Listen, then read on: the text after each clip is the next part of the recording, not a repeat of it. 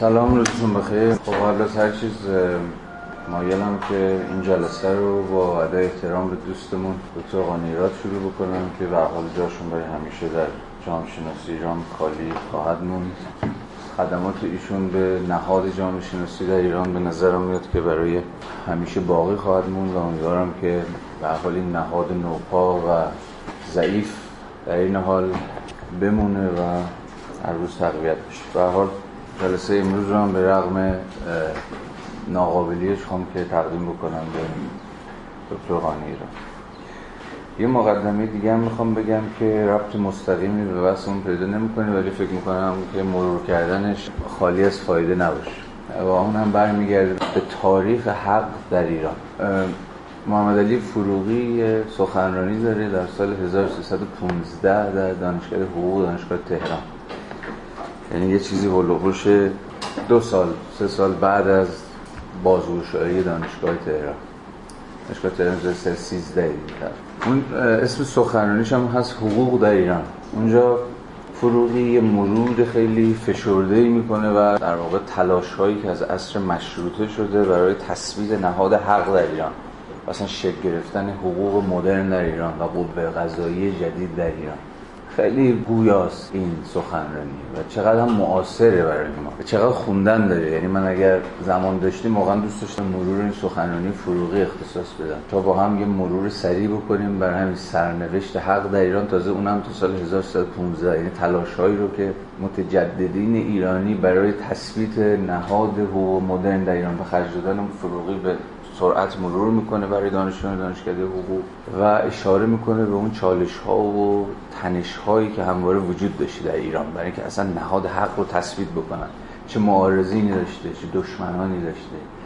تا حد مقاومت می‌شده به ویژه از جانب نهاد روحانیت در برابر اصلا تثبیت شدن نهاد غذایی جدید در ایران و تقلاهایی به واقع کسانی مثل خود فروغی مثل داور مثل تقیزاده مثل خیلی های دیگه که الان حالا بعضا حتی اسمشون هم ممکنه نشنیده باشیم به خرج دادن برای اینکه دادگستری جدید شکل بگیره در استقلال از قوانین شهر. و واقعا نهاد مدرن حقوق ساخته بشه در ایران. بعد از 80 اندی سال که شما به اون سخنرانی مراجعه می‌کنید وجودتون نمی‌تونه سرشار از حسرت نباشه به این معنا که چنان دستاوردهایی که از اصل مشروطه شروع شده بود امروز میشه فلاکتی افتاده و ما هنوز که هنوزه به یه معنای پروژه مشروطه رو نتونستیم تا آخر پیش ببریم. یعنی نهاد قوه قضاییه مستقل که بر وفق عدالت عمل بکنه تا چقدر امروز هنوز مسئله از نون شب واجبتر ماست. امروز می‌بینید دیگه جا به جا ما در کشورمون با مسئله همین حق سرکار داریم. مثلا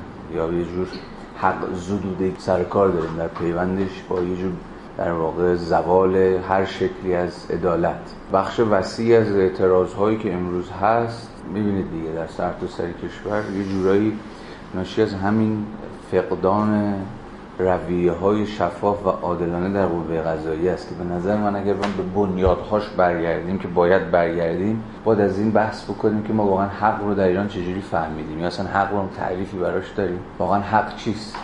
و چجوری اصلا شکل گرفتن جامعه مدرن نمی‌تونه ممکن بشه مگر به اتکای جور باز تعریف کردن خود مفهوم حق.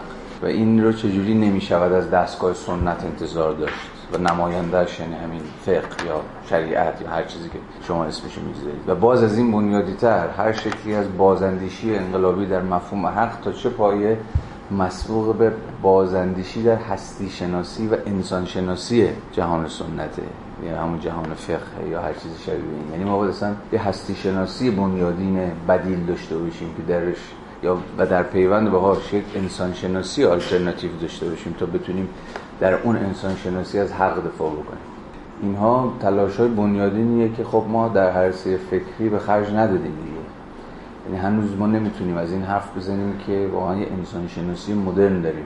به ندرت این بحث بنیادین رو پیش کشیدیم. یعنی تا اون هستی شناسی سر جاشه تا اون انسان شناسی سر جاشه حق هم پا نخواهد گرفت. انسان ها واجد حق نخواهند بود و حق مفهوم کلی نخواهد بود. مثلا انسان شناسی که مبتنی و قسم سلسله مراتبه خب مطمئنا از دلش انواع و اقسام بی‌عدالتی ها حالا بین نمی‌دونم زن با مرد بین نمی‌دونم مسلمان با نامسلمان بین نمی‌دونم حاکم با شهروندان و انواع اقسام این مسائل شکل خواهد گرفت. این انسان شناسی که در بنیادهاش سلسله مراتبیه و اصلا فیض هم به شکل خیلی سلسله مراتبی سلیان پیدا می‌کنه و حالا غیر و غیر. حالا اینا تعاملات این چند وقته من بود داشتم به این فکر کردم که چقدر از نون شب واقعا برای ما واجبتر فکر کردن به بنیادهای حق در ایران.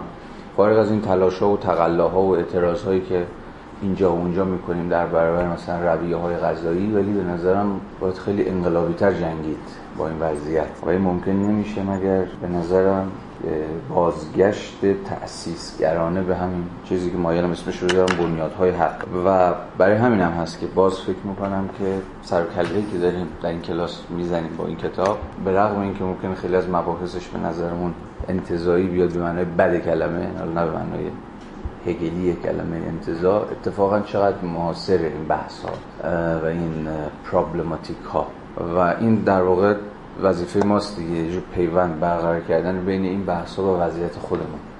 یا به مجاری این بحث ها امثال هگل و غیره و غیره بتونیم به وضعیت خودمون و این سرنوشت حق در ایران فکر بکنیم. و این به نظرم رسالت کمی نیستش این بحث خیلی مثلا توی مجلس دوم خیلی بحث پررنگیه. مثلا تفکیک قوه عدلیه یا قوه قضا از قوه روحانیت. فرزندهای همون شما جز مثلا تقیزاده یا همون رسولزاده است. معلمی رسولزاده اینا در واقع اولین کسایی هستن. که باورمند به این که اصلا فقه نظام برابر طلبانی نیست. و ما اگر می‌خوایم که یک دستگاه اجرایی عدالت به پا بکنیم نمی‌تونیم رو بر مبنای فقه بچینیم ما نیاز داریم. به حقوق جدید چون حقوق جدیده که اصلا امیرزاده کلی راجع به حقوق طبیعی هم حرف زده.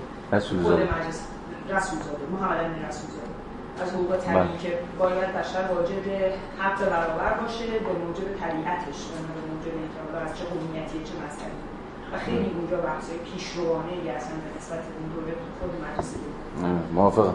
به حال ما هم به یه جور تبارشناسی مفهوم حق نیاز داریم هم به یه جور بنیادگذاریش در وضعیت ایران امروز. خیلی خب برگردیم به عناصر. من می‌خوام با اجازه شما یه مرور خیلی سریع از بند اول با هم داشته باشیم. در بند یک هگل یه تعریف خیلی سریع و خیلی آغازین و مقدماتی از کتاب عناصر یا به قول خودش دانش حق دانش معنی science science of right به دست میده و اون رو در واقع مطالعه در concept حق و انواع و اقسام فعلیت یابی های تاریخیش در برهه های تاریخی تعریف و همونجا سخن بر سر اینه که چگونه مفهوم حق در پیوند با مفهوم آزادیه و اگر قرار باشه از حق حرف بزنیم همزمان میباید از مفهوم آزادی سخن بگیم.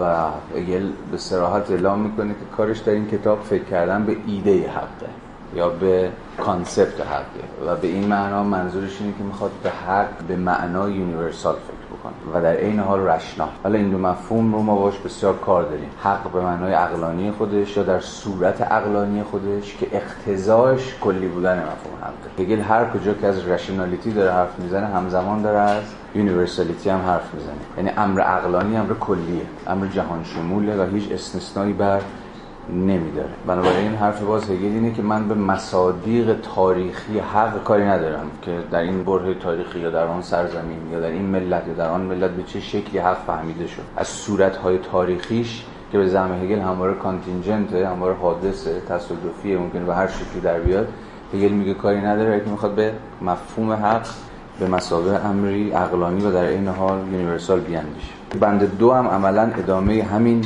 خط ادامه همین صورتبندی مفهومی حق به مسابه آزادی و به مسابه مفهوم در بند سه که مروری خیلی فشرده می‌کنه بر فلسفه های حق که ما یک مرور سریع کردیم بر اون سه جریانی که اگه به خاطرتون باشه مکاتب یا همون فلسفه های حق که اولیش سنت حقوق طبیعی بود دومی سنت یا مکتب تاریخی حقوق بود. و سنت سوم سنت حقوق وضعی بود یا حقوق ایجابی بود. هگل می‌خواد یه جورایی راه خودش رو از میان این سه سنت باز بکنه و عملا در گفتگوی انتقادی با هر سه این سنت ها هست. این باز نکته است که امیدوارم گوشه زن داشته باشید. یه بار دیگه سنت حقوق طبیعی که بحث کردیم که خود مفهوم حق رو به مفهوم به نیچر ارجا میده. اگر حقی هم هست از طبیعت انسانی میاد از سرشت انسانی میاد و باز به این معنا یونیورساله و تابع تعیین های تاریخی نیست. سنت یا مکتب تاریخی حقوق برخلاف سنت حقوق طبیعی حق رو وابسته می‌کرد به تعیین های مصادیق تاریخی به فرهنگ ها یا به جهانبینی های مختلف. هر جهانبینی هر زیست جهان هر فرهنگ هر جامعه نظام حقوقی خاص خودشو داره و به این معنی حقوق هم کاملا نسبی یا در مناسبت با اقتضائات و الزامات موقعیت های تاریخی و سنت سوم مکتب حقوق وضعی یا positive law که عملا کاملا برخلاف دو سنت اول حقوق رو وضعی می‌دونست یا ایجابی می‌دونست یعنی که وضع شده می‌دونست. هیچ حقوقی در طبیعت یا در یک امر غیر تاریخی ریشه نداره. اما خود این قانون همواره میباید به اتکای عقلی که حالا قرار جهان شمول باشه به اتکای سنت قراردادها یا توافقها که باز همواره میباید مبتنی بر همون الزامات عقل صورت بگیره وضع میشه. یعنی مرزبندیش به سنت حقوق طبیعی چی بود؟ هیچ حق طبیعی در کار نیست. طبیعت هیچ حقی به ما تفویض نکردیم خود ما این که حقوقو تفویض می‌کنیم یا به تعبیر بهتر وضع می‌کنیم. اما حالا اینجا در مرزبندی با سنت مکتب تاریخی حقوق این اما به معنای نسبی بودن حقوق نیست. با اینکه حقوق وضعی اما به معنی نیست نسبی هم هستن. امروز یه قانون وضع می‌کنیم فردا ممکنه قانون دیگری وضع کنیم. به رغم وضعی بودنش هم با این قوانین میباید عقلانی هم باشه و بیشترین عدالت ممکن رو محقق بکنه. بند چهار به چی اختصاص داشت؟ به یه جورایی تعریف خیلی ایجابیه. قلمرو روح به مسابقه نظام حق. هگل نظام حق رو به مسابقه قلمرو آزادی فعلیت یافته تعریف کرده بود. یعنی جایی که ما داریم از حق حرف می‌زنیم قلمرویی است که با اکچوال فریدم سر کار آزادی که فعلیت پیدا کرده تحقق پیدا کرده. و در واقع به این معنا نظام حق به مسابقه قلمرو روح خودش رو از چی جدا می‌کنه؟ نظام طبیعت. یعنی ما از ساحت طبیعت وارد ساحت فرهنگ یا وارد ساحت آزادی یا وارد ساحت تاریخ و اینجور چیزا میشه و باز در ادامه هگل جهان روح رو که قرار در نظام حق فعلیت پیدا کنه به مسابه سکن نیچر تعریف کرده بود. و پیوند سکن نیچر هم با مفهوم ایژوکیشن با مفهوم عادت و چیزهای از این دست توضیح دادیم که امیدوارم به خاطرتون مونده باشه. بند کمکی برای فهم این بند کدوم بند بود؟ 151 تو 151 هگل کمی سریحتر مفهوم سکن نیچر رو توضیح میده. باز هم توضیح بهتون دادم که علاوه بر این جای دیگه که هگل راجع سکن نیچر صحبت می‌کنه در دایره معروف علوم فلسفی یا در فصل سوم هم قلمرو روح اما در بخش اوله یعنی بخش انسان شناسیشه جایی که داره از هبیت حرف می‌زنه. هبیت یا عادت ها به مسابقه سکن نیچر بندهای 5 6 و 7 به تصریح مفهوم آزادی اختصاص داشتن که به خاطر دارید بند پنج مفهوم آزادی سلبی بند 6 مفهوم آزادی ایجابی آزادی متعین و بند هفتم هم به قول خود هگل وحدت یا اتحاد این دو صورت از آزادی. یعنی آزادی سلبی و آزادی ایجابی چگونه با هم وحدت پیدا می‌کنن و معرف مفهوم نظرورزانه از آزادی خواهند. در بند هشت هگل مشخصا به مفهوم اراده برمیگرده و ضرورت تعین یابی اراده رو بحث می‌کنه و اساسا اراده رو اتحاد به سوژه و ابژه می‌فهمه و ما باز برای این بند رفتیم سراغ خواندن. اون بندی که هگل داره راجع به نسبت بین سوبژکتیویته و ابجکتیویته بحث می‌کنه و از این حرف می‌زنه که هیچ امر سوبژکتیوی نیست که سوبژکتیو باقی بمونه و هیچ امر ابجکتیوی نیست که ابجکتیو باقی بمونه و این دو به هم تبدیل میشن. از معانی متفاوت امر سوبژکتیو و امر ابجکتیو حرف می‌زنه. کدوم بند بود؟ بند 26 که بند 26 هم خوندیم که کمک می‌کرد برای فهم بند هشتم. بند نهم به determination های اراده اختصاص داشت که اراده چجوری تعین پیدا می‌کنه. بند دهم بر سر مفهوم اراده در خود و اراده برای خود حرف زدیم. بند یازدهم به اهمیت مفهوم درایو یا همون به قول ترجمه ایرانی طلب. برانگیختگی ها و ضرورت فراروی از برانگیختگی های طبیعی سخن گفتیم که اگر قرار اراده در کار باشه این اراده میباید بتونه خودش رو از این درایو های یا این هوا و هوس های یا امیال هر چی شما اسمش می‌زنید طبیعی و بیواسطه منتزع بکنه و جدا بکنه تا بتونه بنیادگذار باشه تا بتونه بر روی پاهای خودش به ایسته یا به تعبیر اراده بتونه خود ایستا بشه یا اراده بتونه خدایین بشه. در بند دوازده بر اهمیت نسبت بین مفهوم اراده و مفهوم تصمیم حرف زدیم که در واقع مفهوم تصمیم رو آقای هگل به مفهوم دترمیننسی ارجا داده بود که همون در واقع تعین پذیریه. وقتی سوژه اراده می‌کنه یعنی به خودش تعین میده یعنی خودش رو محدود می‌کنه یعنی از اون سطح کلیت انتظایی خارج میشه. کلیت انتظایی که تو گویی به روی همه گزینه ها به روی همه امکان ها گشوده است. اما هگل این رو در نهایت ناکافی می‌دونه و در پیوند با صرفا چی؟ همون آزادی سلبی یا اون آزادی منفی آغازین. و گذار از آزادی سلبی و آزادی ایجابی مستلزم چی بود؟ همین تصمیم گرفتن یعنی خود را محدود کردن یعنی خود را وقف یک تعین و فقط یک تعین کردن بود. بند سیزدهم هم که باز خوندیم ادامه همین در واقع خط بود. ضرورت تعین یابی یا ورود اراده به ساحت تناهی بود که اون جمله معروفی که هگل بارها و بارها چه در عناصر و چه در دایره المعارف از گوته نقل می‌کنه که یه جورایی ترجیبند کل فهم هگل از ماجرای نسبت بین اراده تعین و تصمیمه هر آن کس که چیزهای بزرگ را آرزو می‌کند باید به محدود ساختن خیش توانا باشد. این جمله معروف از هگل که حالا به تفصیل واسهش بس کردیم. و فکر می‌کنم الان سر بند 14 ایم خیلی خوب. اینم یه مرور خیلی سریع و فشرده از اهم کانسپت هایی که باهاشون سرکله زدیم در این 7 8 جلسه و الان امیدوارم که بتونیم که بحثمون رو پیش ببریم. بند 14 ادامه همین خطی است که هگل شروع کرده بود تا مفهوم من رو در مقام آن که اراده می کند وصلش بکنه به ضرورت فراروی از برانگیختگی ها به مسابقه امور طبیعی یا امور بیواسطه. برای اینکه معنا این روشن بشه باید بند 15 رو بخونیم. بند 15 بند 14 بند 14 رو ایزاه می‌کنه و تدقیقش می‌کنه.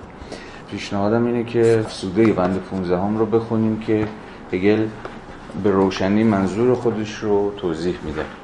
از آنجا که من امکان تعیین خود را در این یا آن جهت دارم یعنی چون من می‌توانم بگزینم یا انتخاب کنم پس اراده خودسرانه دارم. این اراده خودسرانه تو گویی ناظر بر اینه که من داخل گیومه.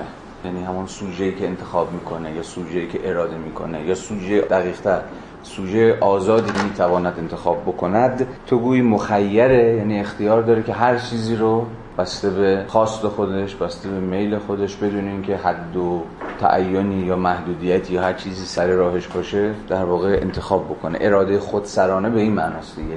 تو گویی سوژه هر چیزی رو می‌تونه انتخاب بکنه و در این راه فقط وابسته به چیه particularity خودشه خاص بودگی یا جزئیات خودش. یعنی من به اتکای particularity خودم به این دلیل که یک من جزئی هستم یک من خاص هستم یه چیزی رو انتخاب می‌کنم. و شما هم باز بر حسب اینکه واجد particularity یا خاص بودگی خاص خودتون هستی چیز دیگری رو و این برای هگل مایه نگرانی است چون که می‌تونید حدس بزنین هگل مطمئنا از حق انتخاب آزادانه به معنای لیبرالی خودش دفاع نمی‌کنه. یعنی در نهایت می‌خواد انتخاب کردن رو به یه جور اقلانیت گره بزنه. یعنی تو گویی که همگان آزادانه یک چیز رو انتخاب نه هر کس. بر حسب میل خودش بر حسب اینترست خودش چیزهای متفاوت رو. تقلای خیلی وقتا مذبوحانه هگل برای اینکه توضیح بده که چگونه همگان آزادانه یک چیز را میباید انتخاب بکنن در واقع همون مجاری همون میانجی است که راه خودش رو بالکل از سنت لیبرالیستی جدا می‌کنه. حالا در ادامه بیشتر روشن میشه که منظورش چیه. و این همان چیزی است که غالبا آزادی خوانده می شود همینجا می‌تونید متوجه بشید که هگل داره پیوند بین freedom و arbitrariness رو نقد می‌کنه. یعنی آزادی ربطی به خودسرانگی نداره. ربطی به دل بخواهی بودن نداره. وقتی میگه arbitrary معنی یه چیزی که دل بخواهی دیگه. شما یه جور دلت می‌خواد من یه جور دلم می‌خواد. اما آزادی این نیست. آزادی همواره برای هگل با عقلانیت یا انتخاب امر به قول خودش رشنال عقلانی یا بخردانه در پیونده امکان گزینشی که من دارم در کلیت اراده نهفته است و به یاری آن می‌توانم این یا آن چیز را از آن خود کنم. این چیز که از آن من است محتوایی است خاص جزئی یا ویژه و بنابراین با من سازگار است. بدین سان از من جداست و تنها به گونه بالقوه از آن من است. درست همان گونه که من تنها بالقوگی اتحاد یافتن با آن هست آن یعنی اینجا نظر چیه؟ همون ابژه همون چیزی که انتخابش می‌کنم که ممکنه هر چیزی باشه. و نسبت من باهاش کانتینجنته کاملا تصادفی و حادثه. هیچ ضرورتی نداره که من این چیز رو و مشخصا این چیز رو انتخاب بکنم برای همین هم هست که میگه اتحاد یافتن بین من و اون ابژه در بهترین حالت یه جور بالقوگیه یا عبارت بهتر یه جور امکانه. می‌تونه اتفاق بیفته و می‌تونه اتفاق نیفته. هیچ ضرورتی درش نیستش. بنابراین امکان گزینش در تعین ناپذیری من و تعین پذیری محتوا نهفته است. من تعین ناپذیره یا حد ناپذیره؟ به چه دلیل؟ به این دلیل که اینجا من انتزاعیه یا واجد جور آزادی انتزاعیه این هر چیزی می‌تونه انتخاب کنه دیگه. یادتون هست تو آزادی سلبی از این حرف زده بودیم که سوژه در آزادی سلبی خودش رو از همه تعین ها خلاص می‌کنه تا نسبت به همه تعین ها به یک اندازه آزاد بشه یا انگار که هر چیزی رو بتونه انتخاب بکنه. به این دلیل که هیچ محتوایی نداره هیچ تعینی نداره پس هر تعینی رو انگار که می‌تونه انتخاب بکنه دیگه. بنابراین برای همینه که هگل میگه بنابراین امکان گزینش در حد ناپذیری یا تعین ناپذیری من و حد پذیری محتوا نهفته است. هر محتوایی هر ابژه‌ای هر چیزی هر موضوعی به این دلیل که متعینه محدودم هست. برای همینه که داره میگه که در حد ناپذیری من و در حد پذیری موضوع یا ابژه یا محتوا. اینا همه معادل هایی که میشه جابجا جا به کارشون برد. نهفته است. به دلیل وجود همین محتوا اراده آزاد نیست.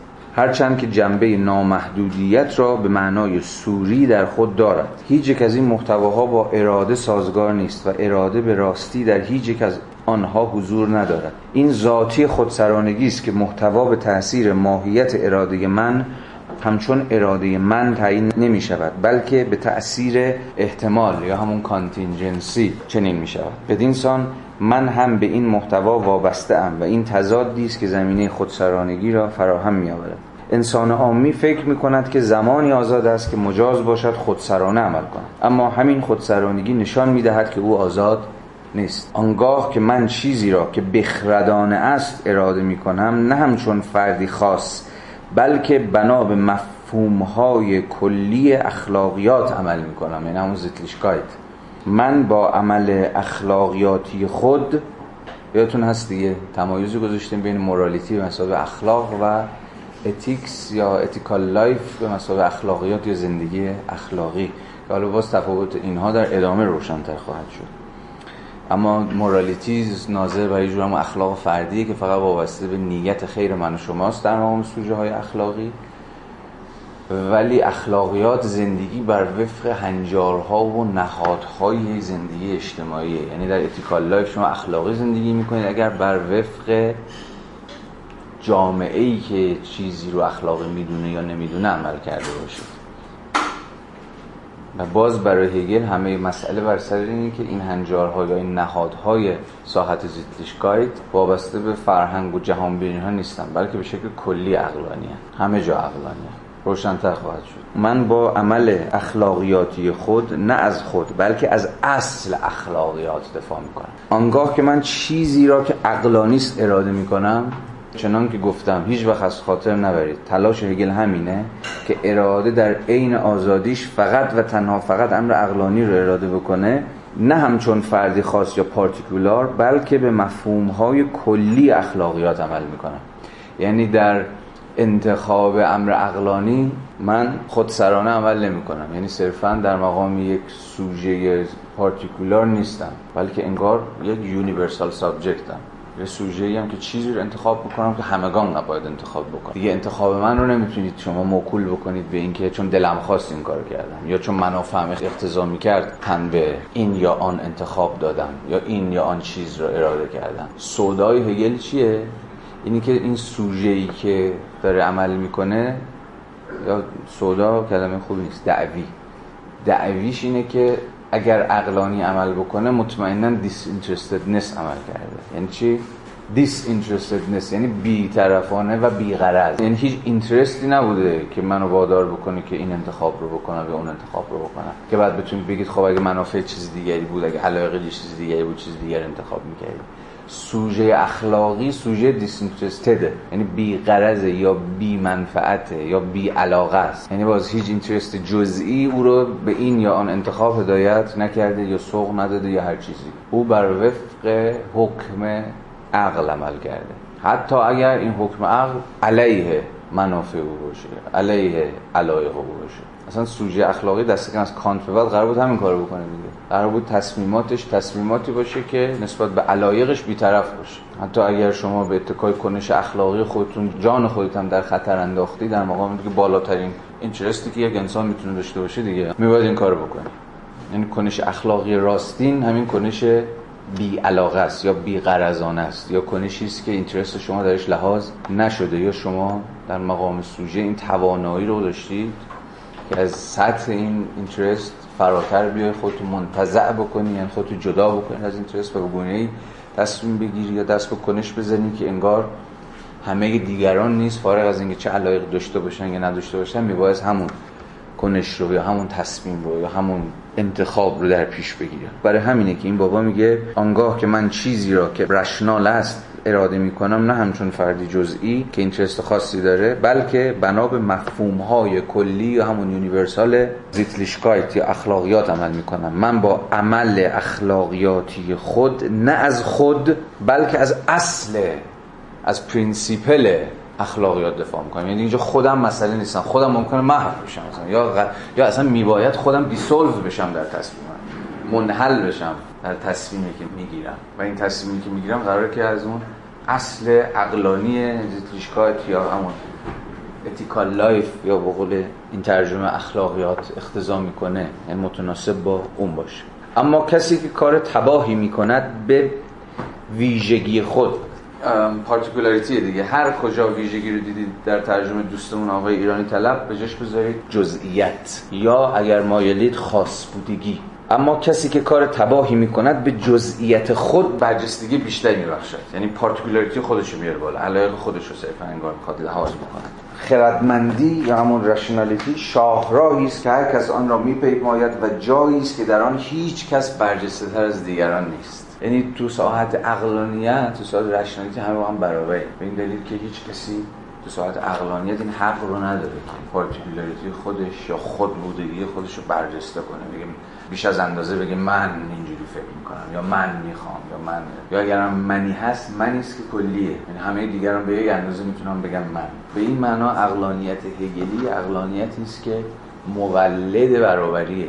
یا بذارید بهتر بگیم در عقلانیت همه ما با هم پیشا پیش برابریم. می‌گیری هیچ کس نسبت به دیگری تمایزی یا برجستگی یا تفاوتی نداره. فرمان عقل برای همه یک. هر کی می‌خواهی باش. هر کجا می‌خواهی باش. حکم عقل یکی بیشتر نیست. آنگاه که هنرمندان بزرگ اثری را به پایان میرسانند ما می‌توانیم بگوییم که آن اثر میبایست چنین باشد. یعنی جزئیت یا خاص بودگی هنرمند به کلی ناپدید شده و هیچ سبک پرستی در آن اثر به چشم نمی‌خوره فیدیاس یک حالا هنرمند یونانی باشه. سبک پرستی ندارد. خود شکل یا خود فرم زندگی می‌کند و برجستگی مییابد. اما هنرمند هرچه بیمایه تر باشد به همان نسبت بیشتر خود او را می‌بینیم. جزئیت و خودسرانگی او را می‌بینیم.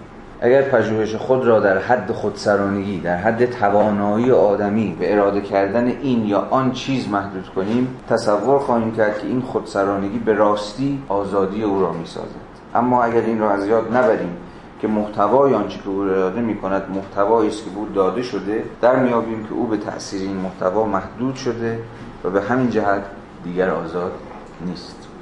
و همین فراز آخر هم یکی از در واقع صورتهای فهم هگل در فلسفه هنر رو دیگه یعنی حتی اثر هنری هم نباید هیچ چیزی که گویای خود هنرمند باشه رو برجسته بکنه. خود هنرمند انگار به زمین آقا باید محو بشه در اثر.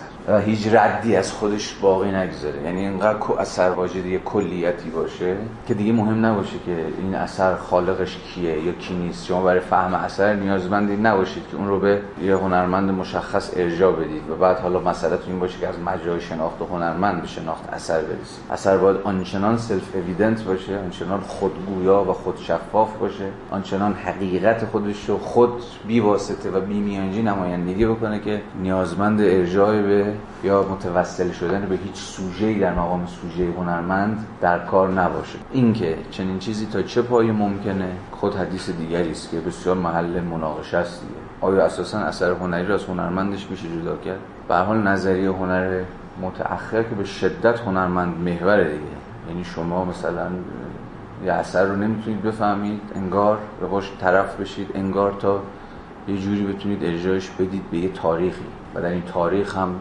سنت ها هست هم فرهنگ ها هست هم سبک هست هم خود هنرمند هست و غیره و غیره. مثلا شما پیکاسو رو نمی‌تونید بفهمید مگر اینکه بدونید پیکاسو محصول چه سنتیه محصول تنش بین کدام مکاتب فکریه. یا بیکن رو نمی‌تونید بفهمید فرانسیس بیکن رو. تا بتونید متوجه بشید که بیکن تو نقاشیش مثلا قرار در برابر چه سنتی داره قد علم می‌کنه. یا اصلا مثلا چه کاری می‌خواد با تاریخ فیگورالیزاسیون بکنه و غیره و غیره. انگار اثر به این معنا آنچنان که خود هگل دنبالشه مستقل نیست از تاریخمندی خودش به وسیعترین معنای کلمه.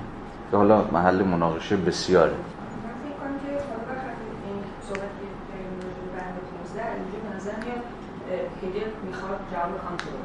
و اتفاقا می‌خواد از این نس فاصله بگیر برای فهم آزاد و سوژه آزاد. یعنی اگه تا پیش از این یه جایی داره خودش خیلی از حرف مهمی یه من حد ناپذیره اما محتوا حد پذیره من تعلیم نایافته است ولی محتوا تعلیم یافته است. و انگار در پیوندی که بین این منه و اون محتوا صورت می‌گیره است که اراده متولد میشه. و به این معنا هیچ اقلانیت یعنی اگه داره میگه از یک یعنی اون اقلانیت توی اون دقیقه تاریخی متعین شده و انتخاب میشه. و بدل به یک کنش اخلاقی میشه. و نه کاملا نیست مثلا تو حتی تو بند 15 توضیح میده. میگه تا از این کانت جوری از این سوژه که واجد اراده از حرف می‌زنه که اون دقیقا صرفا وایستاده تو زمین من تعلیم ناپذیر و اساسا به حد پذیری محتوا و در واقع تعیین پذیری محتوا کاری نداره.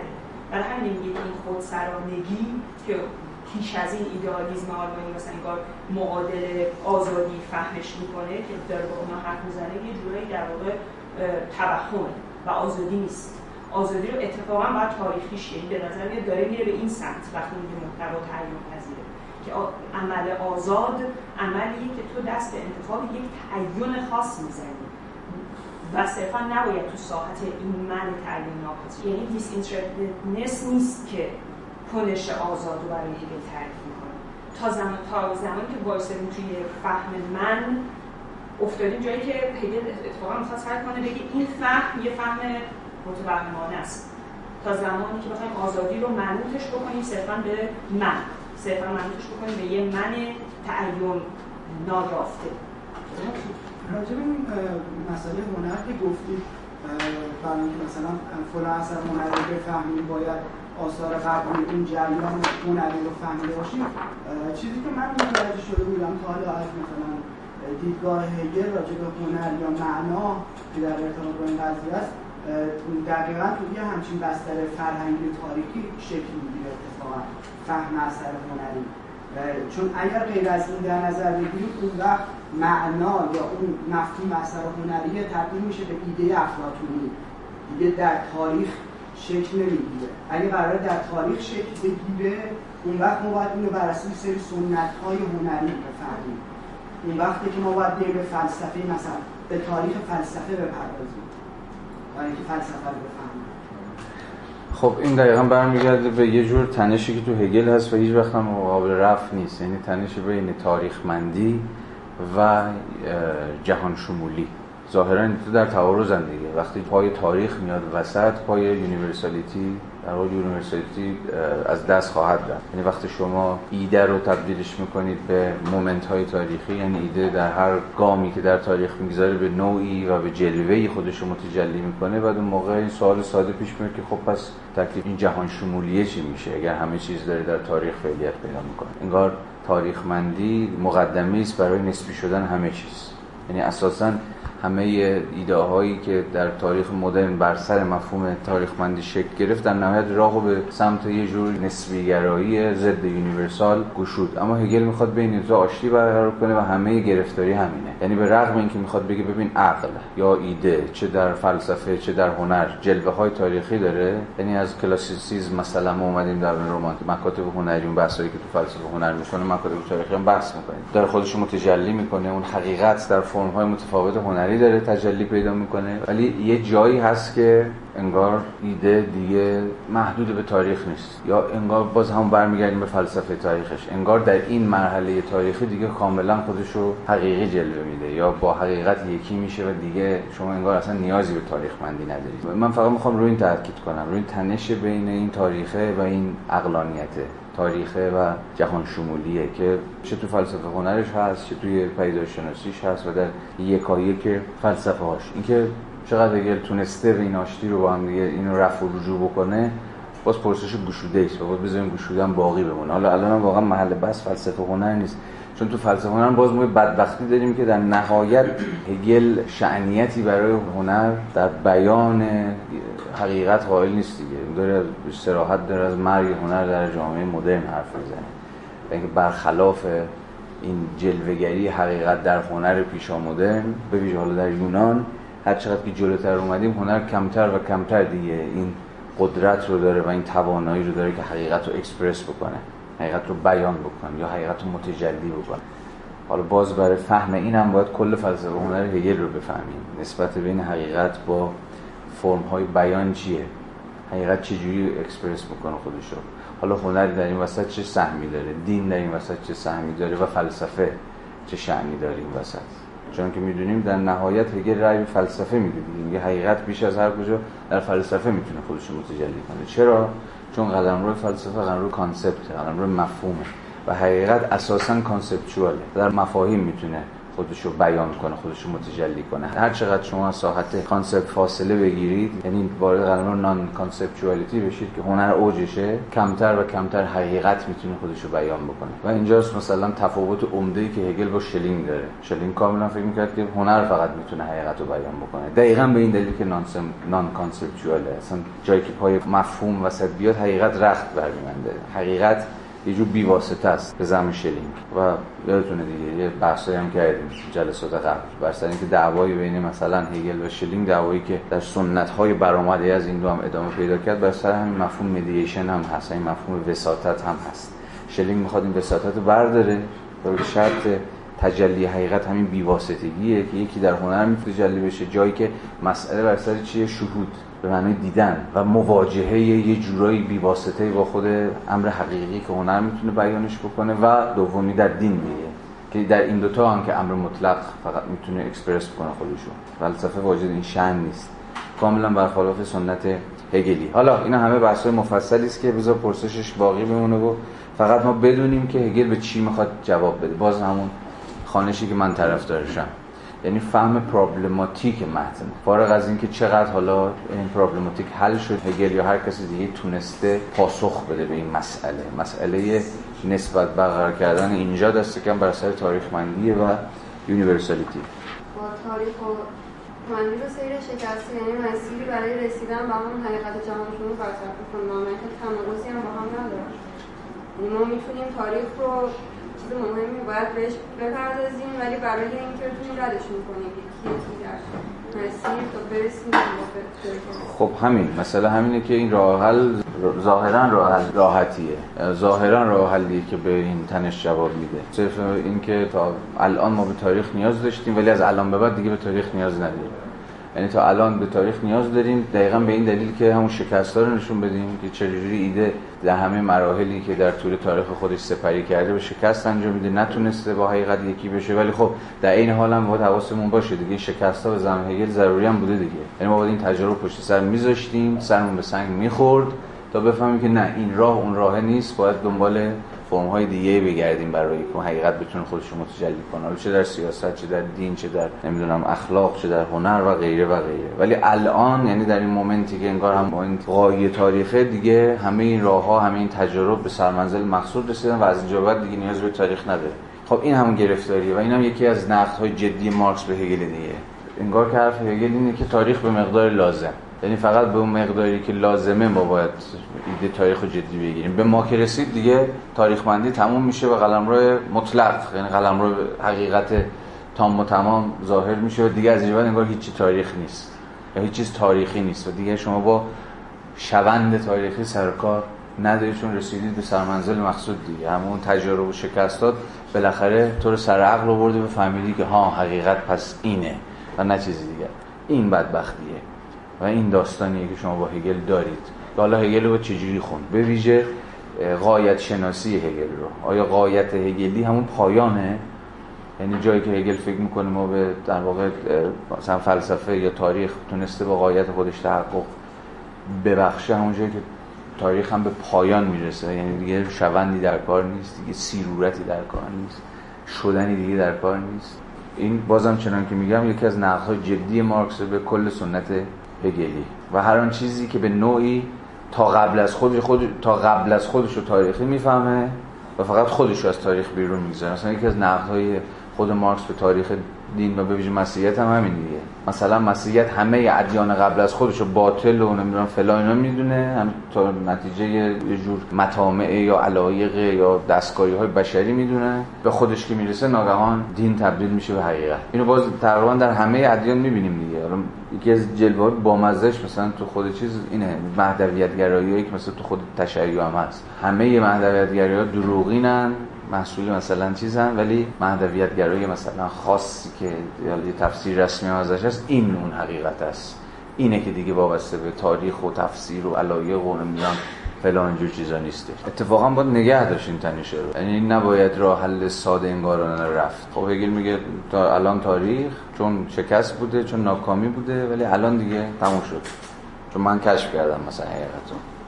به نظرم از این سختره و از این پیچیده تره بند 18 افسوده این آموزه مسیحی که انسان در ذات خود شریر است بر آن آموزه که انسان در ذات خود خوب است برتری دارد. این آموزه در تعبیر فلسفی به این صورت فهم خواهد شد. انسان در مقام روح موجودی آزاد است که در موقعیتی قرار دارد که به خود اجازه آن را نمی‌دهد که از سوی برانگیختگی های طبیعی محدود گردد. زمانی که در شرایط بیواسطه و نامتمدنانه زندگی می کند در وضعیتی است که نباید باشد و باید خود را از آن رهایی بخشد. این معنای آموزه گناه نخستین است که بدون آن مسیحیت دین آزادی نمی بود این چه ربطی به این داره که میگه مسیحیت دین آزادیه؟ یا به عبارت بهتر مسیحیت دین آزادی اگر بپذیره که چیزی چون گناه نخستین در کار.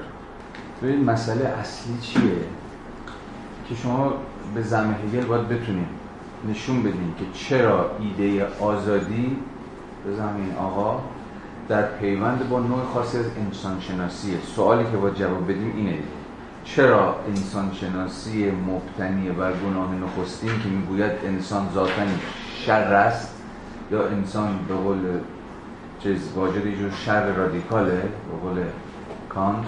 یعنی چی؟ یعنی عموما مایل به اینه که شر رو انتخاب بکنه. حالا چرا هگل داره میگه؟ ببین این انسان شناسی بیشتر در پیوند با ایده آزادی. تا انسان شناسی مبتنی بر اینکه انسان موجودی خوب انسان موجودی است نیک یا انسان ها ذاتا موجودات هستن که میل انتخاب خیر. دارن پس یه تفسیر ظاهرا مسیحیه که نماینده هاشم مثلا میشن هابز از یه طرف تو فلسفه سیاسی اساسا با یه جور انسان شناسی شریرانه شروع می‌کنه دیگه. قبل از هگل میشه کانت. کانت هم از این حرف می‌زنه. کانت به این معنا به شدت هم تفسیرشون مبتنی بر تفاسیر پروتستانتیستی دیگه. و از اون طرف مثلا نمایندش میشه روسو دیگه. ها؟ روسو که معتقد انسان ها به حکم طبیعتشون اساسا نیکن یا خیر رو انتخاب می‌کنن و از اون طرف سنت هابزی کانتی در فلسفه سیاسی و ایزن تا حدی فلسفه اخلاق که می‌گویند انسان ها طبیعتشون اگه باشه یا اگر صرفا مجدد طبیعی باشن اتفاقا گرایش دارن که شر انتخاب اما همه ماجرا از همینجا شروع میشه. حالا پیوند این دو انسان شناسی با ایده آزادی چیه؟ هگل داره میگه ببین اگر قرار چیزیشون ایده آزادی در کار باشه اتفاقا با اون انسان شناسی شریرانه بیشتر جوری چرا؟ چون در اینجاست که انسان برای اینکه آزاد باشه همواره میباید بتواند چیزی بیش از موجودی طبیعی باشه. بر وفق چیزی بیش از برانگیختگی ها یا هوا هوس ها یا گرایش های طبیعی خودش یا همواره رو به سمت انتخاب امر شرورانه هدایت می‌کنن یا سوق میدن به ایسته. آزادی یعنی امکان ایستادن بر فراز خود. امکان جدا شدن و منتزع شدن از طبیعت خود که بر وفق این انسان شناسی طبیعتی است که همواره تو رو حل می‌دونیم که شر انتخاب کنیم پس به این نکته التفات کنیم که اساسا آزادی رو چگونه باید فهمید و هگل آزادی رو چجوری می‌فهمه؟ آزادی به مسابقه قسمی فرا ایستادن نوعی فراسو روندگی سوژه از طبیعت خودش یا از برانگیختگی های یا امیال طبیعی خودش. یعنی از همون چیزی که اون انسان شناسی میگه شر یعنی انسان برای اینکه آزاد باشه ناگزیر از اینکه با خودش بجنگه. یعنی کل زندگی زندگی آزادانه تبدیل خواهد شد به زندگی که آدمی یا همون سوژه پیوسته قدم به قدم و بی وقفه درگیر ستیزی با خود. خودی که او رو داره حل میده به اینکه شریران عمل بکنه. و برای اینه که میگه ببین مسیحیت رو اگر بر وفق این ایده گناه نخستین بفهم سادهش میشه. دیگه انسان هم تمایل داره گناه کنه. اگه به حال خودش رها بشه اگر به حکم طبیعت عمل کنه. اگر اینجاست که باید معنای تمدن رو بفهمیم. اصلا نامتمدنه یعنی چی؟ یعنی بر وفق طبیعت. چون جایی که ما موجودات طبیعی هستیم فقط به حکم طبیعت عمل می‌کنیم در اون قلم روی کالچر در اون فرهنگ تمدن جامعه یا هر چیزی نیستیم. موجودات طبیعی هستیم. به این معنا هنوز در سطح و ساحت حیات حیوانی خودمون روزگار میگذرونیم. به این معنا باید معنای تمدن رو یا زندگی نامتمدنانه زندگی نامتمدنانه یعنی زندگی طبیعی. یعنی زندگی بیواسطه.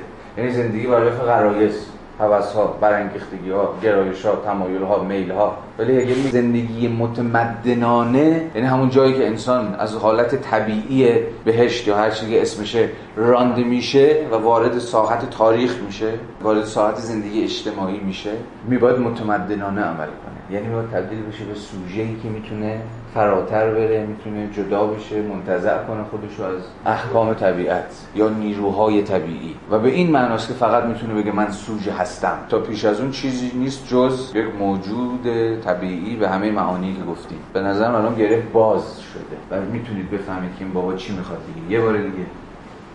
این آموزه مسیحی که انسان در ذات خود شریر است بر آن آموزه که انسان در ذات خود خوب است برتری دارد. این آموزه در تعبیر فلسفی به این صورت فهم خواهد شد. یعنی انسانی که ذاتا شریره انسان در مقام روح موجودی آزاد است که در موقعیتی قرار دارد که به خود اجازه آن را نمی‌دهد که از سوی برانگیختگی های طبیعی محدود گردد. یعنی معنای ساده تر انسان موجودی است که همواره می‌خواد از طبیعت فراتر وقتی انسان موجود طبیعیه یعنی موجودی است متعین. یعنی تعیین شده به دسته. چیزهایی نیروهای قدرتهایی غیر از خود. ولی انسان در مقام سوژه همواره میباید از طبیعت خود فاصله بگیره یا همواره به مسابه موجودی که قرار موجود طبیعی باشه فاصله بگیره به چیزی دیگر تبدیل. یعنی یه جور گذار از حیوان به انسان به اتکای چی حادث میشه؟ این اراده فرارونده. زمانی که در شرایط بیواسطه توجهتون رو جلب می‌کنم به منظومه های مفهومی که هگل داره می‌سازه. هیچ مفهومی در هگل نیست که تک و تنها فهمیده بشه هگل جا به جا داره این منظومه سازی می‌کنه یعنی این مفهوم رو اگه شما بفهمید هی باید پیوندهاش و نسبتهای زنجیروارش با دیگر مفاهیم هم بفهمید.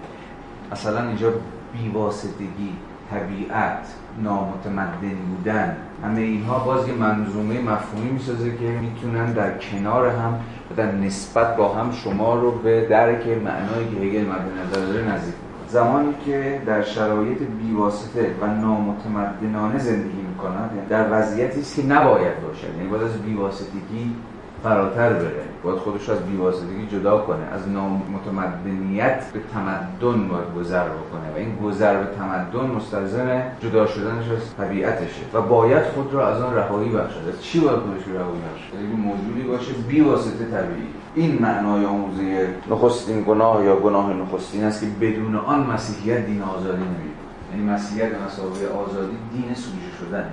دین گذار ماست از حیات بیواسطه طبیعی ما. فراتر رفتن از هوا و ها تمایلات ما.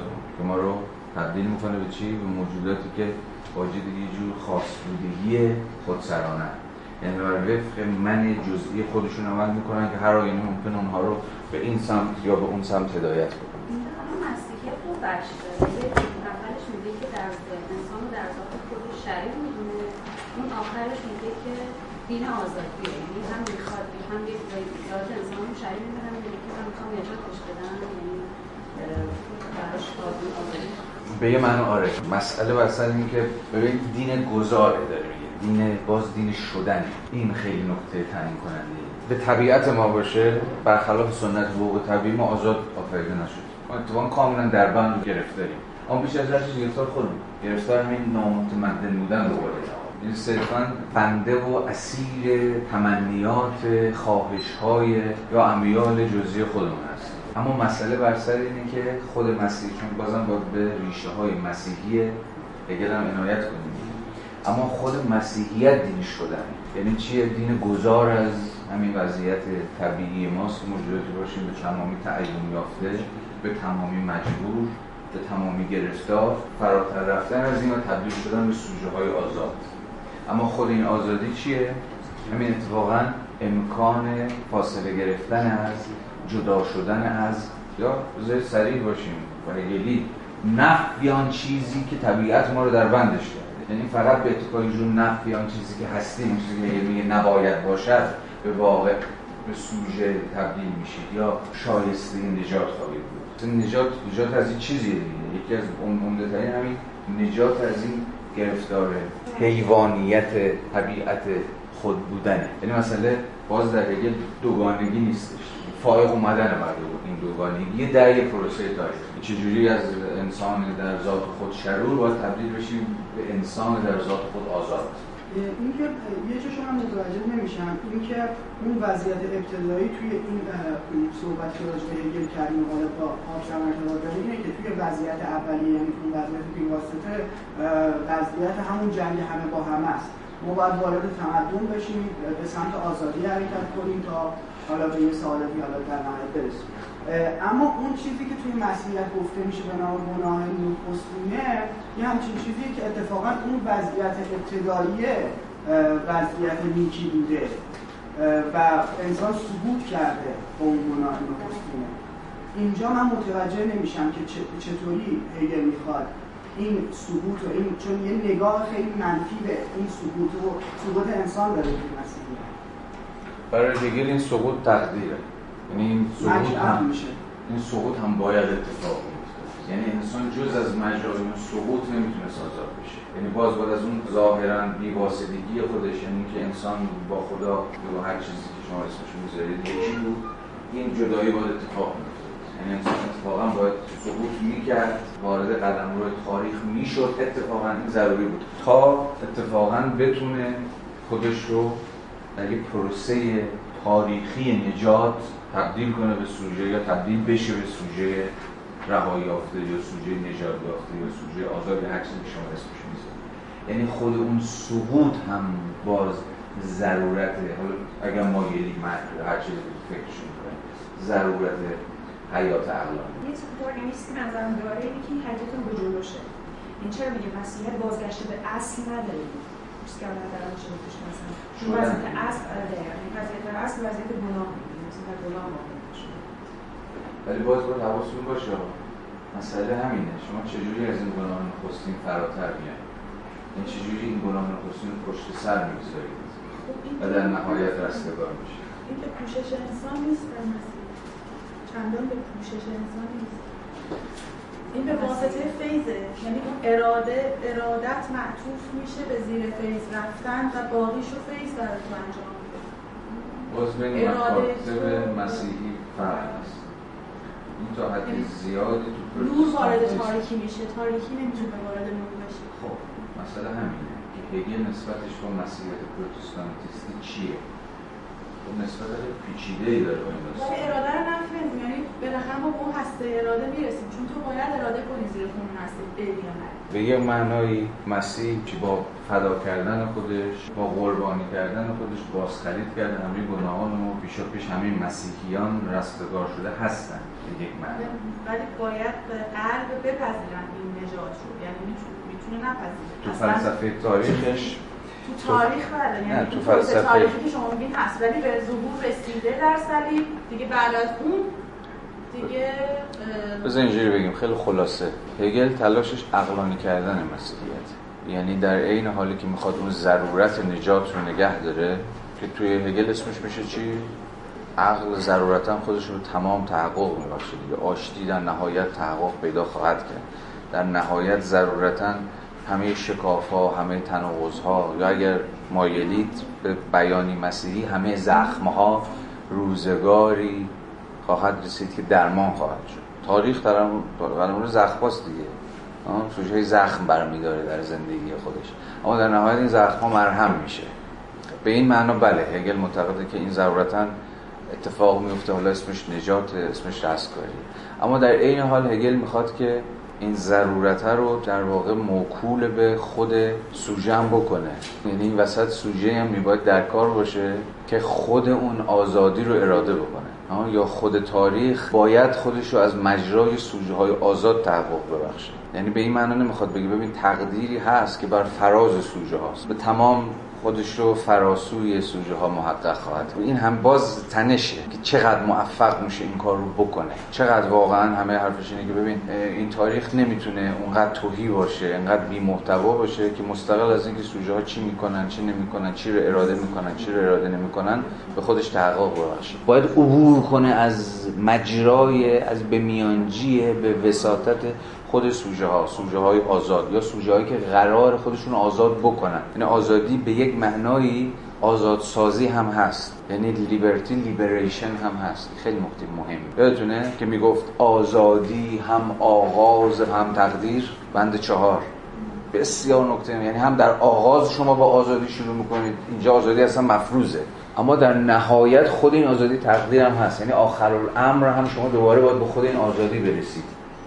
اما این بار آزادی که در تاریخ تونسته خودش رو تحقق ببخشه. یعنی هم liberty هم liberation و اینکه بتونیم یا هم freedom هم freedom making ه اما آزادی هم آزاد سازیه این بسیار نکته مهم و بسیار نکته تعیین کننده است. روح بله تقدیرش اینه که تحقق پیدا بکنه. همون آشتی ها و فراروی از شکاف ها اینو تحقق پیدا کنه. اما خبر خوب یا شاید خبر بد اینه که باید از مجرای من تو عبور کنه. یعنی پای چیزی بیشتر از faith در میونه چون faith چیزش چیه؟ حکمش چیه؟ تمام faith هم نهایت arbitrary بودن خداوند دیگه. یعنی خداوند هم خودسرانه به اگه بخواد میده و اگه بخواد نمیده. به صراحت گفته دیگه. اصلا مفهوم faith یعنی همین. یعنی خداوند به هر کی بخواد میبخشه و هر کی نخواد نمیبخشه. اصلا همون اصلا کل تز وبر تو همون اخلاق پروتستان رو همین دیگه.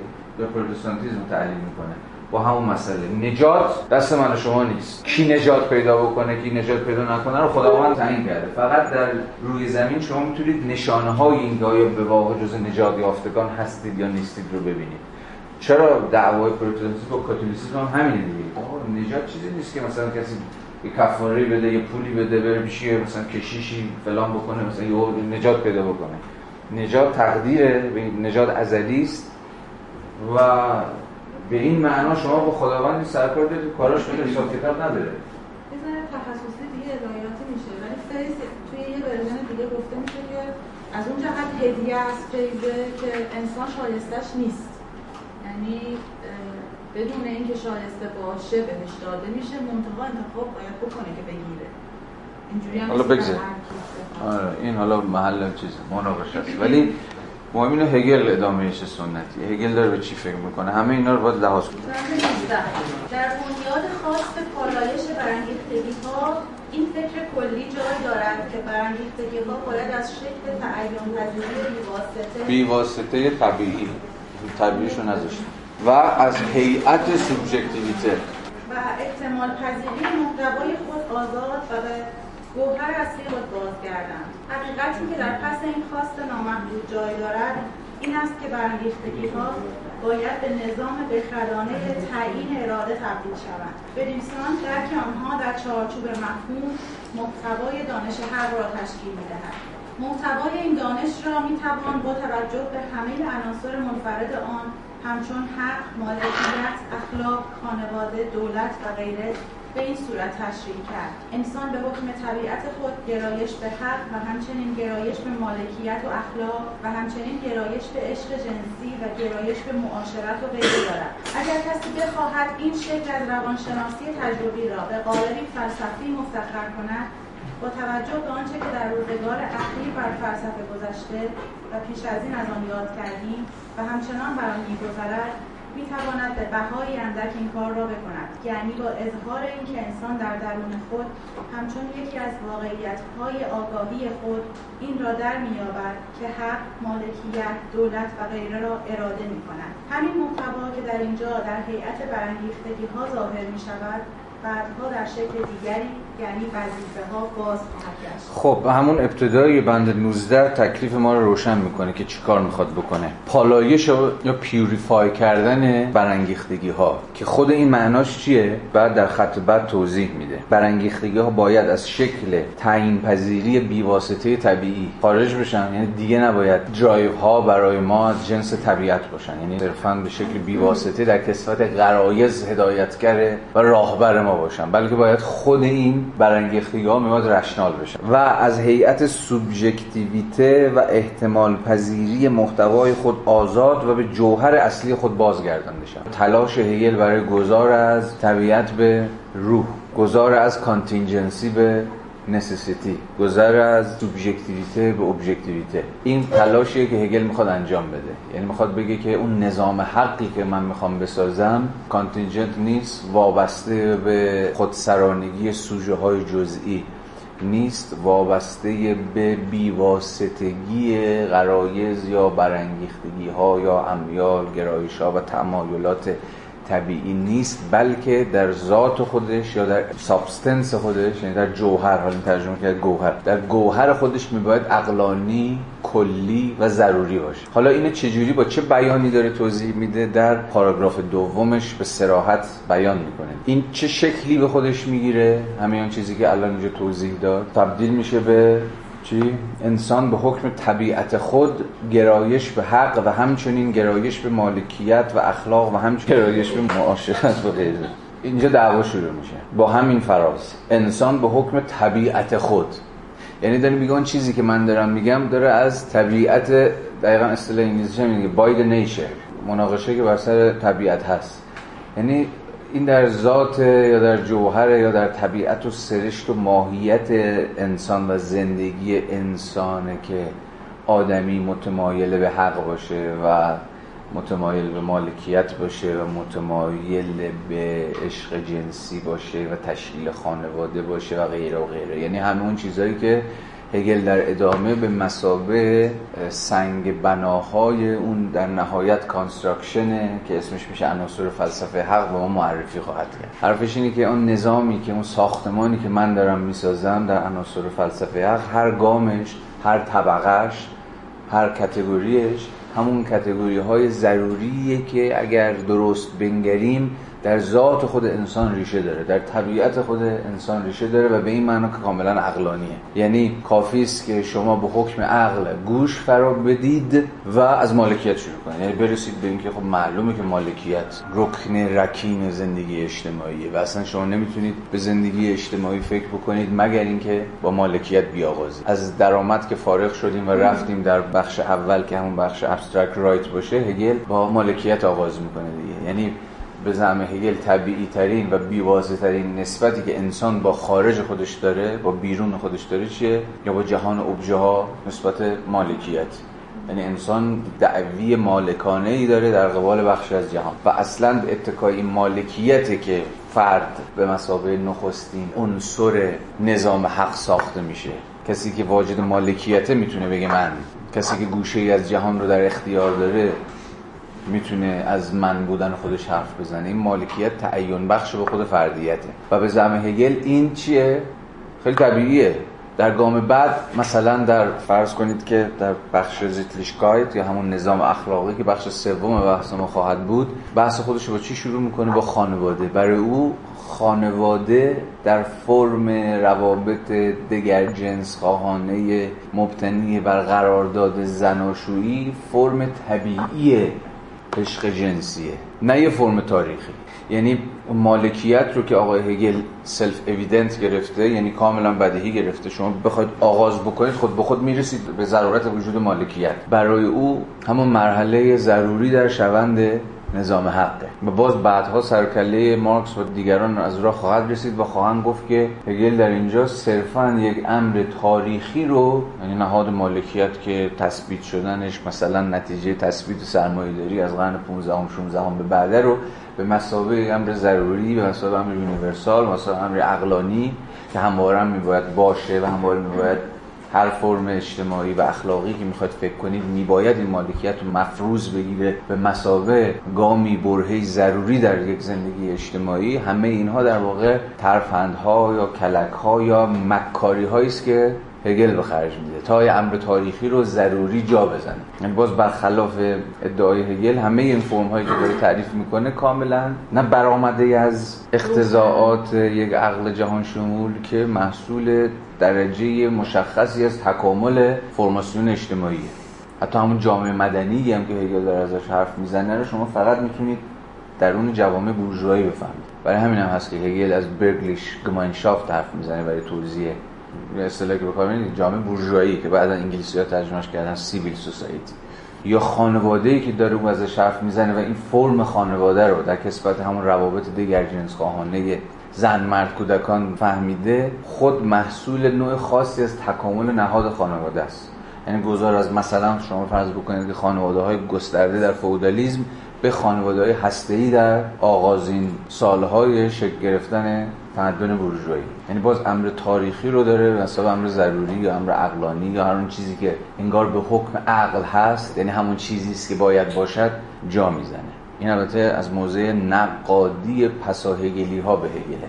ولی دعوی خود هگل به شکل ایجابی الان برای ما روشنه دیگه که داره میگه اون نظامی که من دارم براتون میچینم از حق انتظاری شروع می‌کنم و خود حق انتظاری با مالکیت می آغازم همینجور گام به گام میرم جلوی. مومنت هایی که دارم ترسیم می‌کنم ساختمانی که دارم بنا می‌کنم مسئول سلادید من و علقه من و این لحظه تاریخی و اون لحظه تاریخی و هر چیزی شبیه به این نیست بلکه در ذات خود عقل ریشه داره یا در طبیعت انسان ریشه داره یا هر چیزی شبیه از اون وضع طبیعی وقتی حرف می‌زنیم پیش از همه بله.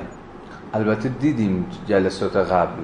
اون فرازی که من از درس گفتار سال 1819 هگل خوندم اگه به خاطرتون باشه هگل منتقد وضع طبیعی دیگه. هگل در مقام منتقد سنت حقوق طبیعی هیچ حقی رو محصول طبیعت نمی‌دونه. ولی اینجا به طرز جالبی داره به شکل تناقض ای داره این گام های نظام حقی رو که داره بنا می‌کنه رو به چیزیشون طبیعت انسانی ارجام میده. میگه باید نیچر اصلا انسان گرایش داره. مثلا به این نوع خاصی از خانواده. باید نیچر گرایش داره به مالکیت.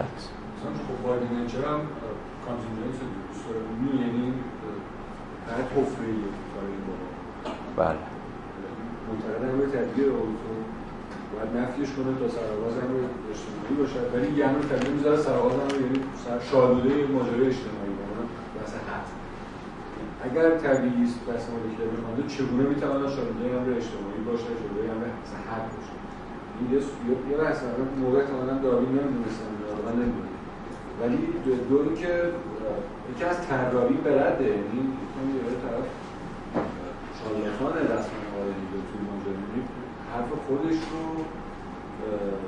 جور دیگری هم داره غالب می‌کنه به مثلا اون آدم اون زمان که همه طبیعی منفی و بد و شره ولی تو این مورد به خصوص که من گزینش می‌کنم از امور طبیعی این رو من حالا از کجا در من از کبولی کلاه درش میرم شما بله. به حال این حالا حفره یا تناقض یا تنش رو من هم با حرفت موافقم که هست در هگل و تا انتها باقی میمونه. چون اگر این دعوی ساده هگل رو بپذیریم که من میپذیرم. که هیچ حقی ریشه در طبیعت نداره کاملا داره سنت حق طبیعی رو نقد می‌کنه دیگه. یعنی میگه حق به این معنا وضعیه. یا در تاریخی که ما حق رو به یک معنایی پوزیت می‌کنیم یعنی وضع می‌کنیم یا تعیین می‌کنیم یا هر چیزی شبیه. اما جالبه در اینجا وقتی می‌خواد به توجیه گام هایی که داره برمیداره برسه در نهایت اتفاقا ناگزیر میشه که ارجاع بده به خود طبیعت. انسان به حکم طبیعت خود گرایش به حق و همچنین گرایش به مالکیت و غیره و یعنی همین بنایی که داره یعنی همه رو ناگهان می‌بینید که از دل طبیعت داره در میاد. و به این معنا غیر تاریخی ربطی به تاریخ ماریخ هم نداره و باز به این معنا چون طبیعت با تاریخ میانه ای نداره پس universal هم میشه. یعنی کلی و جهان شمول هم میشه. این هم بر نمیداره. باز داره ارجاع میده دیگه. در ادامه یعنی صورت ف... اونجایی که داره میگه می‌شود صورتی فلسفی به این دعوی داد می‌تواند به بهای اندک این کار را بکند. یعنی با اظهار اینکه انسان در درون خود یعنی انگار با جور درون کاوی شما بکنید می‌رسید به اینکه برای مالکیت ضروری دیگه. انگار. و بقیه گام هایی که هگل برمیداره. انسان در درون خود همچون یکی از واقعیت های آگاهی خود این را در میابد که حق مالکیت دولت و غیره را اراده کند. یعنی اراده کردن مثلا مالکیت که من مالکیت رو اراده می‌کنم به این معنی که من آزادانه مالکیت رو اراده می‌کنم اما خودش ریشه در طبیعت انسانی داره. یعنی به این معنی من نمی‌توانم چیز دیگه رو اراده کنم. من نمی‌توانم از چیزی جز مالکیت بیاغازم. یا اولین حق انسانی حق مالکیت. دعوی دوستان. یک سر پوزیتیو دیگه.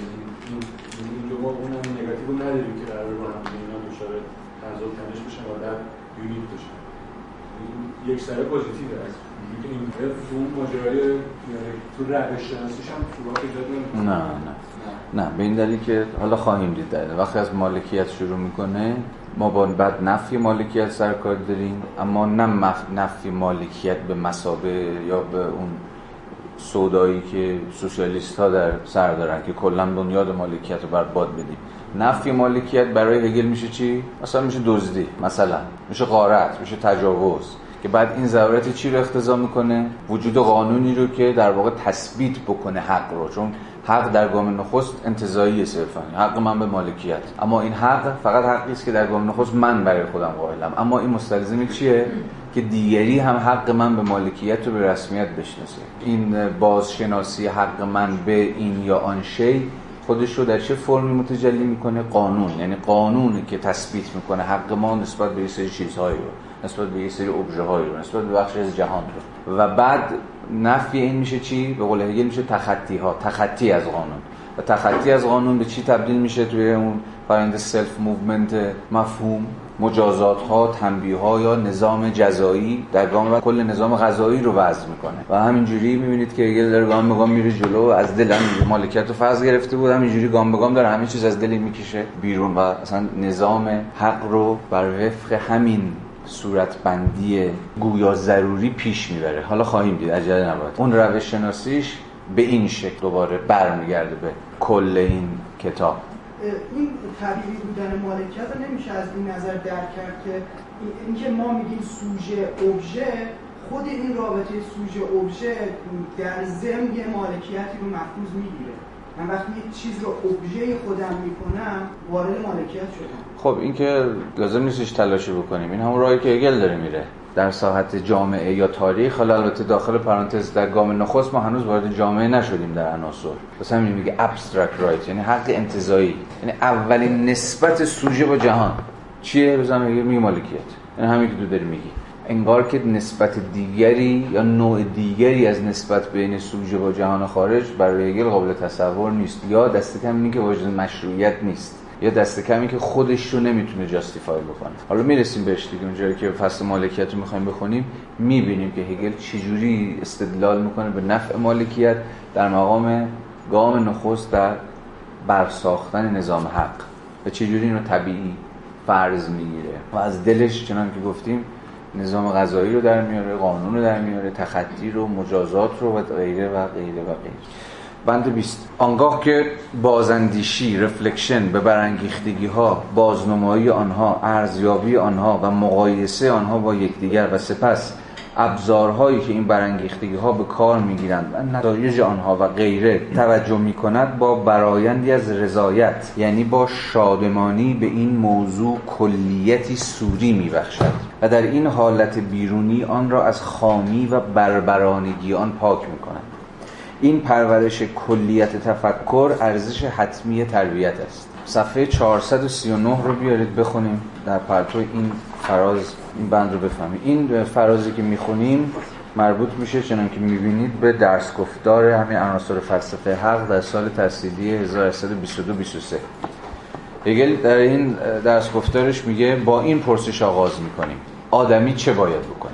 پاسخ این است که باید طبیعت انسانی را بشناسیم. هیومن نیچر یعنی آنچه که باید بکنیم رو طبیعت انسانی توضیح خواهد داد.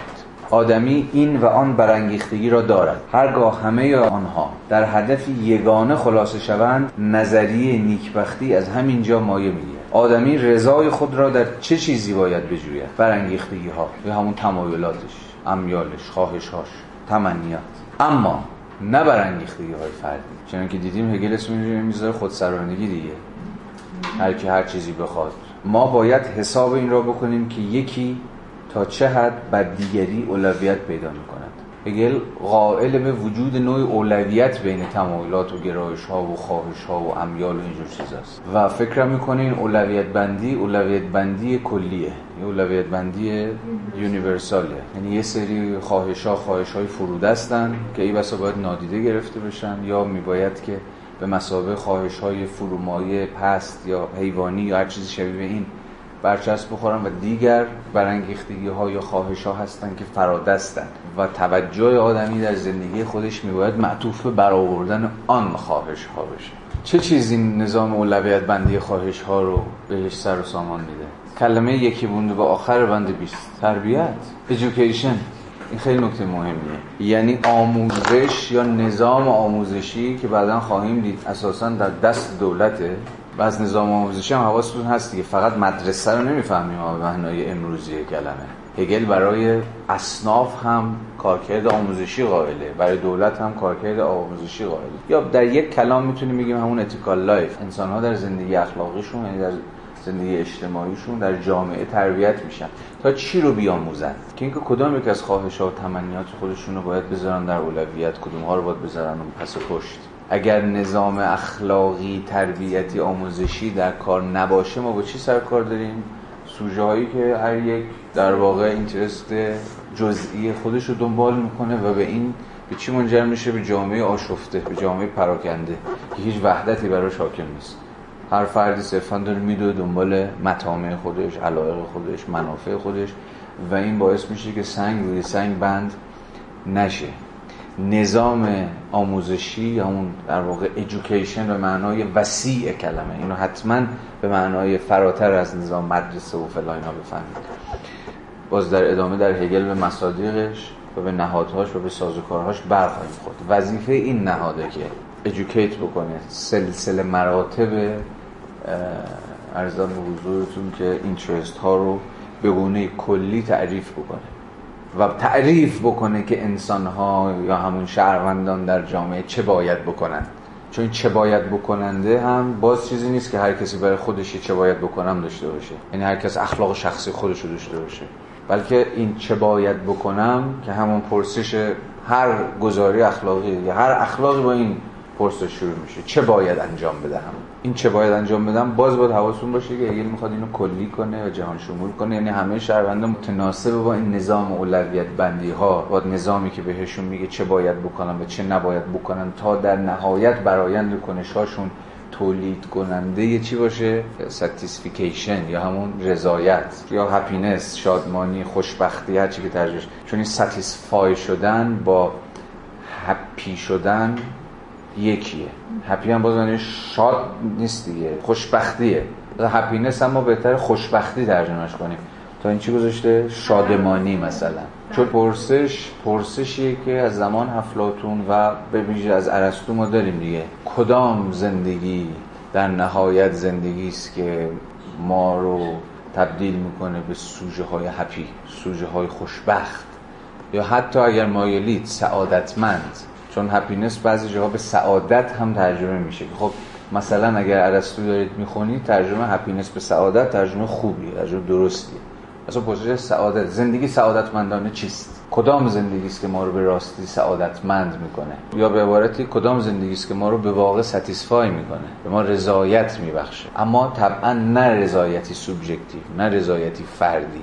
رضایتی که یک معنا رضایت همگان باشه اساسا خوشبختی از ارسطو به بعد خوشبختی همگانه. یا خوشبختی مدینه است. خوشبختی شهره. یا همون زندگی اجتماعیه. یعنی همگان یعنی زندگی یا نوع خاصی از زندگی است که در آن همگان می‌توانند احساس ستیسفای شدن احساس هپینس و چیزهای شبیه این داشته باشه حال سوال چه چیز آن زندگی؟ یا کدام زندگی که واجد این صفته؟ یا اگر چگونه زندگی کنیم که به واقع همگان می‌توانند درش خوشبخت سعادتمند و راضی یا خوشنود باشند؟ و این ممکن نمیشه مگر اینکه پاسخهای روشنی و پاسخهای جهان شمولی برای چه باید انجام دهم وجود داشته باشه. همه تلاش هگل در عناصر اینه که به همین پرسش چه باید بکنم پاسخ بده و این باز هم چنان که دیدیم پاسخی است که از ندای کلی عقل در میاد و در تعارض در مرزبندی تام با خودسرانگی حیات سوبژکتیو contingency و همه این مفاهیمی که دیدیم چگونه تشکیل یک منظومه مفهومی میدن که هگل می‌خواد ازشون فاصله بگیره. بند 24 لطفا. اراده کلیست زیرا تمامی محدودیت و فردیت جزئی در آن منحل می شود dissolve باز به معنای هگلی کلمه. یعنی فردیت رو در خودش حفظ می‌کنم و ازش فراتر میره یعنی این منم که اراده می‌کنم اما علایق خودم رو اراده نمی‌کنم علایق جزئی خودم رو. بلکه یه چیز کلی رو اراده می‌کنم. به این معناست که میگه dissolve فردیت individuality درش منحل میشه یا aufheben میشه.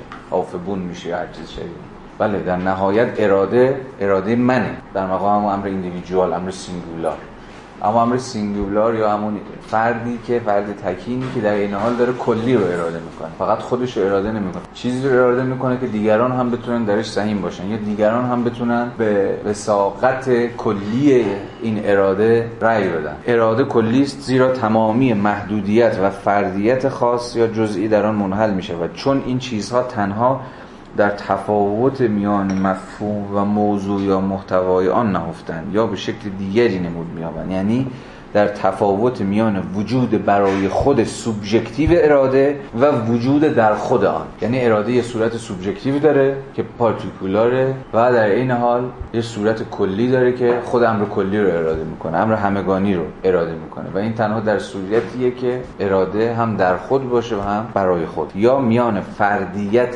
اختصاصی و تصمیم گیرنده آن آن یعنی اراده دیگه. به حال همواره یک فردیته که اراده رو اراده می‌کنه یا در قبال اراده تصمیم می‌گیره یا در قبال اینکه اراده چی چیز را اراده کنه تصمیم می‌گیره. از یک سو و کلیت آن از سوی دیگر. شما پس دوباره می‌رسید به همون تقلای هگلی برای آشتی دادن فردیت و کلیت. منم که اراده می‌کنم اما من فقط خودم رو اراده نمی‌کنم کلی رو اراده می‌کنم. اینها باز با هم یکی میشه. و بازم برای هگل مهمه که این من آزادانه امر کلی رو اراده کرده و برای هگل آزادانه اراده کردن یعنی امر عقلانی رو اراده کردن. چون آزادی با عقلانیت در پیوند نه با خودسرانی. من اراده می‌کنم چون دوست دارم من اراده می‌کنم چون حال کردم من اراده می‌کنم چون اقتضای منفعتم و علاقم و اینا. من آزادانه این چیز را و فقط این چیز را اراده می کنم چون این چیز و فقط این چیز عقلانی من مالکیت رو اراده می کنم در گام نخست چون فقط مالکیته که عقلانی و بقیه حقها کاذبه و با هر آغاز دیگری در نهایت آغازی کذب خواهد بود. بنابراین حواستون باید باشه که عقلانیت در هگل تا چه پای تک صداست؟ یعنی یونیوکاله. یک صدا ازش در میاد. برای همینه که آقای هگل هیچ ارادتی به آزادی بیان نداره همینجا در ادامه خواهیم دید. مثلا آزادی بیان و هر کی حرف خودش رو بزنه و نظرهای متفاوت و افکار عمومی و فلان برای هگل دریوری بیش نیست. عقل یه حرف می‌زنه تعارف هم نداریم. بقیه گفتارها بقیه حرفها موازه رو باید به مسابه امور کذب امور کانتینجنت اموری برخواسته از علایق و منافع جزئی ترد کرد. به این معنی عقل هگلی خیلی اکسکلوسیوه خیلی ترد کننده است. برچسب می‌زنیم یا تو چرت میگی تو مزخرف میگی تو کذبی تو فلانی. بنابراین در هگل شما نمی‌توانید پای مفهوم دیسنت رو بکشید دیسنت یعنی اختلاف دیگه اختلاف نظر. چیزی که امروز دیگه دست کم در ظاهر برای همه ما بدیهیه دیگه. اختلاف نظر ذاتی زندگی اجتماعی تو اینجوری فکر می‌کنی من اینجوری فکر می‌کنم. حالا باید به فرمی فکر کنیم که بتونه این اختلافات رو یه سرسامانی بهش بده دیگه. که این اختلافات مثلا مبنایی برای نشه که من چون زورم زیاده مثلا بزنم تردت کنم یا هر چیزی شده ولی برای هگل چیزیشون دیسنت وجود نداره. چیزی که وجود داره ترو و فالس حقیقی و کذب؟ چرا باید به گفتارهای کذب به اتکای اصل ظاهرا دموکراتیک freedom of speech اجازه عرض اندام داد؟ باز به خاطر دارید دیگه اون بدبینیش که بارها بارها در این کلاس بهش پرداختیم. به دموس به people افکار عمومی و همه این چرا بدبینه این آدم و تهش هم با کل دموکراسی بدبینه. بنابراین تک صدا بودن عقل در هگل راه رو برای عرض اندام بسیاری از گفتارها، روایتها، فهمها و غیره و غیره میبنده و فقط فضا رو برای یک گفتار به مثابه گفتار عقلانی باقی می‌گذاره. فقط یه اشاره بکنم بند 24 در اون فراز دومش هگل اندکی راجع به معنای universality صحبت می‌کنه و از اینکه امر کلی چیست بحث کردیم. بند 26 هم که همون بحث نسبت بین امر سوبژکتیو و اون objective بود و اینکه معانی این امر سوبژکتیو و objective چیه و چجوری این دو بعضا به هم تبدیل میشن و چرا حق میباید از ساحت سوبژکتیو به قلمرو objective گذر کنه؟ یعنی میباید به خودش تحقق ببخشه میباید فعلیت پیدا بکنه. بند 27 میگه که وجوب مطلق یا absolute determination یا تعیین شوندگی مطلق یا تعیین شدگی مطلق. حالا اینجا ترجمه کرده ایران طلب وجوب تعیین شدگی مطلق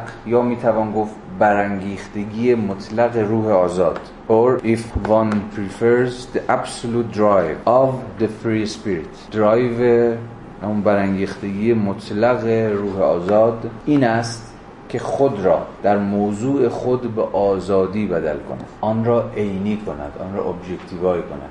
یعنی ابژه خود اراده میباید ابژه خودش رو یا آن موضوع خودش رو آن چیزی رو که ظاهرا داره اراده می‌کنه رو بهش عینیت ببخشه بهش فعلیت ببخشه و خودش رو به گونه آزادانه در آن چیز که اراده می‌کنه باز بیاره یعنی چی؟ یعنی من چیزی که اراده می‌کنم بتونم خودم رو درش یعنی انتخاب خودم رو نسبت خودم رو درش ریکگنایز کنم. یعنی بفهمم که این منم که به واقع آزادانه آن رو این رو اراده کردم و فقط این رو اراده کردم.